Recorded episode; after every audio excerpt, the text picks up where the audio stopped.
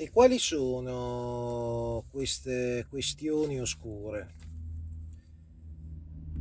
Allora, Pasolini era inserito nell'elenco del piano solo nel 1964.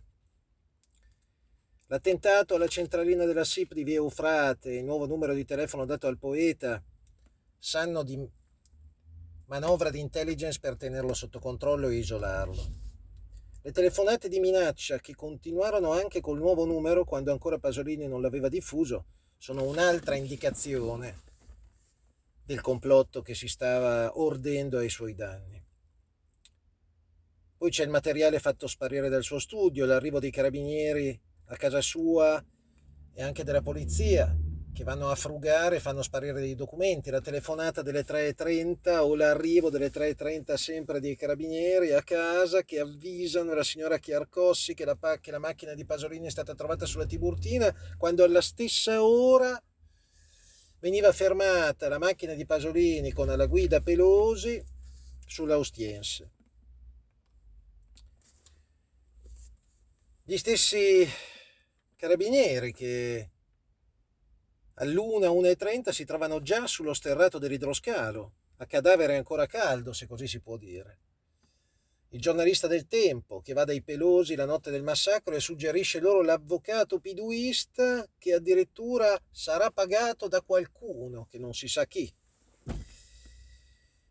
Il ritiro degli spaltro, gli altri avvocati assegnati a Pelosi, che si ritirano perché non approvano l'impostazione difensiva. L'impugnazione da parte della Procura di Roma della sentenza del primo processo, quello presieduto dal fratello di Moro, che veniva eh, definita la colpevolezza di Pelosi in concorso con ignoti, ebbene, la Procura di Roma la impugna e fa togliere il concorso con ignoti. Ci sono diversi elementi che messi insieme indicano un quadro più complesso della vicenda.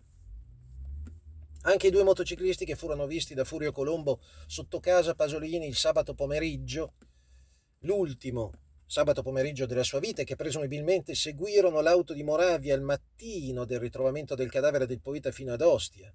Tutti questi fatti suggeriscono in effetti una domanda. Ci sono state delle strutture dello Stato che hanno agito per controllare i movimenti di Pasolini e la sua attività e che hanno affiancato gli assassini? Vediamo alcune coincidenze. La P2 aveva al suo interno i vertici degli apparati di sicurezza e dell'imprenditoria, poi c'erano esponenti di molteplici categorie, tra cui giornalisti e uomini di spettacolo, perfino Claudio Villa.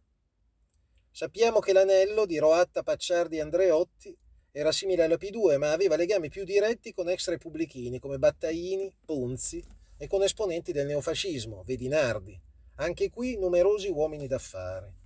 Sappiamo che Gladio, la struttura paramilitare anticomunista della Nato, diciamo l'operazione Gladio, serviva da copertura a una struttura clandestina mai scoperta che svolgeva operazioni sporche, che poteva essere tranquillamente l'anello o il noto servizio. Dietro tutto ciò c'erano i legami con la CIA e la destra statunitense.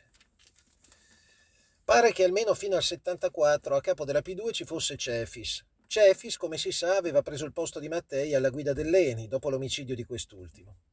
Mattei appoggiava il centro-sinistra e lavorava per l'indipendenza energetica dell'Italia e non solo per l'indipendenza energetica dei paesi in via di sviluppo.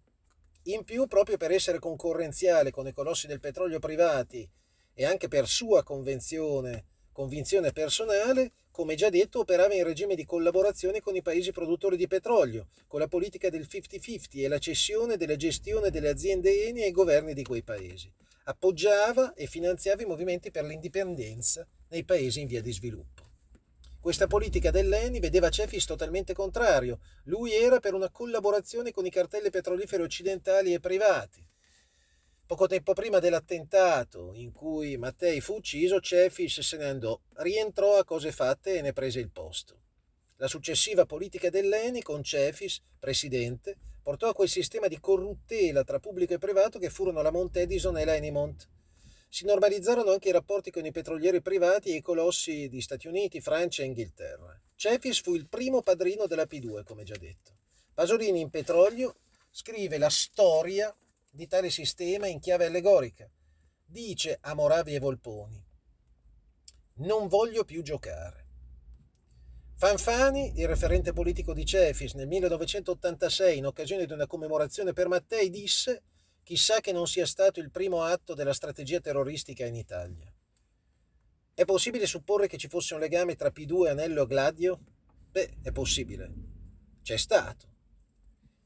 In effetti ciascuno di, questi, di, queste teste apparteneva alla logica della democrazia bloccata in Italia e alle radici che affondano nel fascismo e a Salò. Salò è appunto l'ultimo film di Pasolini, per sua stessa ammissione un parallelo tra l'Italia del nuovo fascismo e la Repubblica filo-nazista di Salò. Molti ex repubblichini furono riciclati dall'OSS e poi dalla CIA e dalla destra politica italiana e messi in certi posti di responsabilità. Molti sedevano nelle forze di sicurezza e agli alti piani delle forze armate. Lo stesso anello, che inizia nel 45-46 e si inabissa ma non sparisce negli anni 70-80, era un coacervo di democrazia cristiana di destra, fascisti, elementi criminali dell'intelligence, uomini del mondo imprenditoriale che in un qualche modo facevano capo ad Andreotti, referente per la democrazia cristiana con la mafia e la destra. Pasolini in un colloquio con Moravia dice che sta raccogliendo una serie di notizie molto interessanti su tutto quello che ha portato alla società italiana degli anni 70. D'altra parte in Io so, ovvero il romanzo delle stragi, il poeta dimostra di avere un quadro chiaro della strategia della tensione, una serie di golpe volti alla conservazione del potere. Li ha definiti i suoi scritti corsari sul Corriere della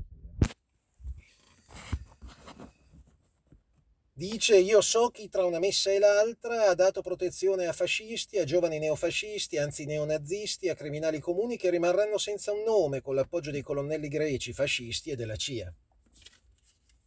Nel rapporto epistolare con Giovanni Ventura egli cerca quella verità che il camerata nazi-maoista fa fatica ad ammettere.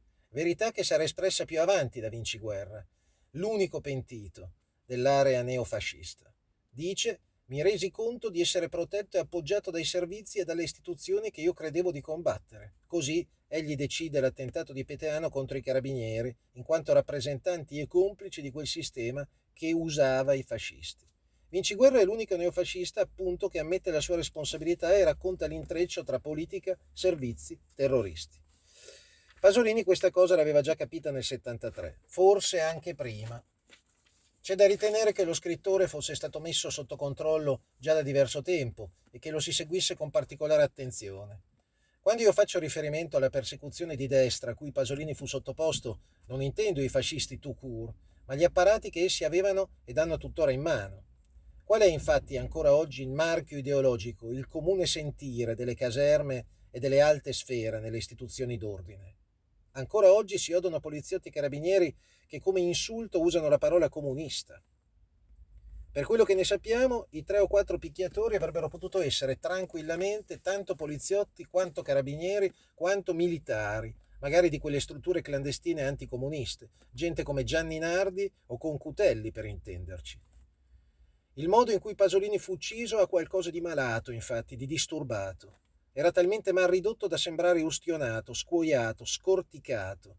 Non c'era un punto del dorso, della testa o delle braccia che non fosse tumefatto e scorticato. Perdeva ancora molto sangue dalla testa. Era una pozza ancora umida, quando lo rinvennero quella livida mattina di novembre.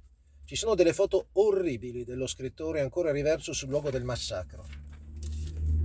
Una cosa atroce, terribile, se si pensa alla dolcezza e alla bontà estrema di quell'uomo che certo si lanciava con grande fermezza contro l'ingiustizia del nuovo fascismo, ma che nei rapporti umani era del tutto incapace di aggressività e odio. Lui in realtà cercava di comprendere gli esseri umani e di essere compreso, soprattutto con gli umili e dagli umili. Anche nei rapporti con i giovani che incontrava clandestinamente e che pagava in modi diversi per il sesso, non si rapportava mai da puttaniere pagante, ma da pedagogo. Lui in quei ragazzi vedeva se stesso. Diventava un loro fratello maggiore. Tutta la violenza che subiva, talvolta anche nelle sue nottate, era sempre dovuta agli altri, non al suo presunto piacere per l'estremo e il rischio.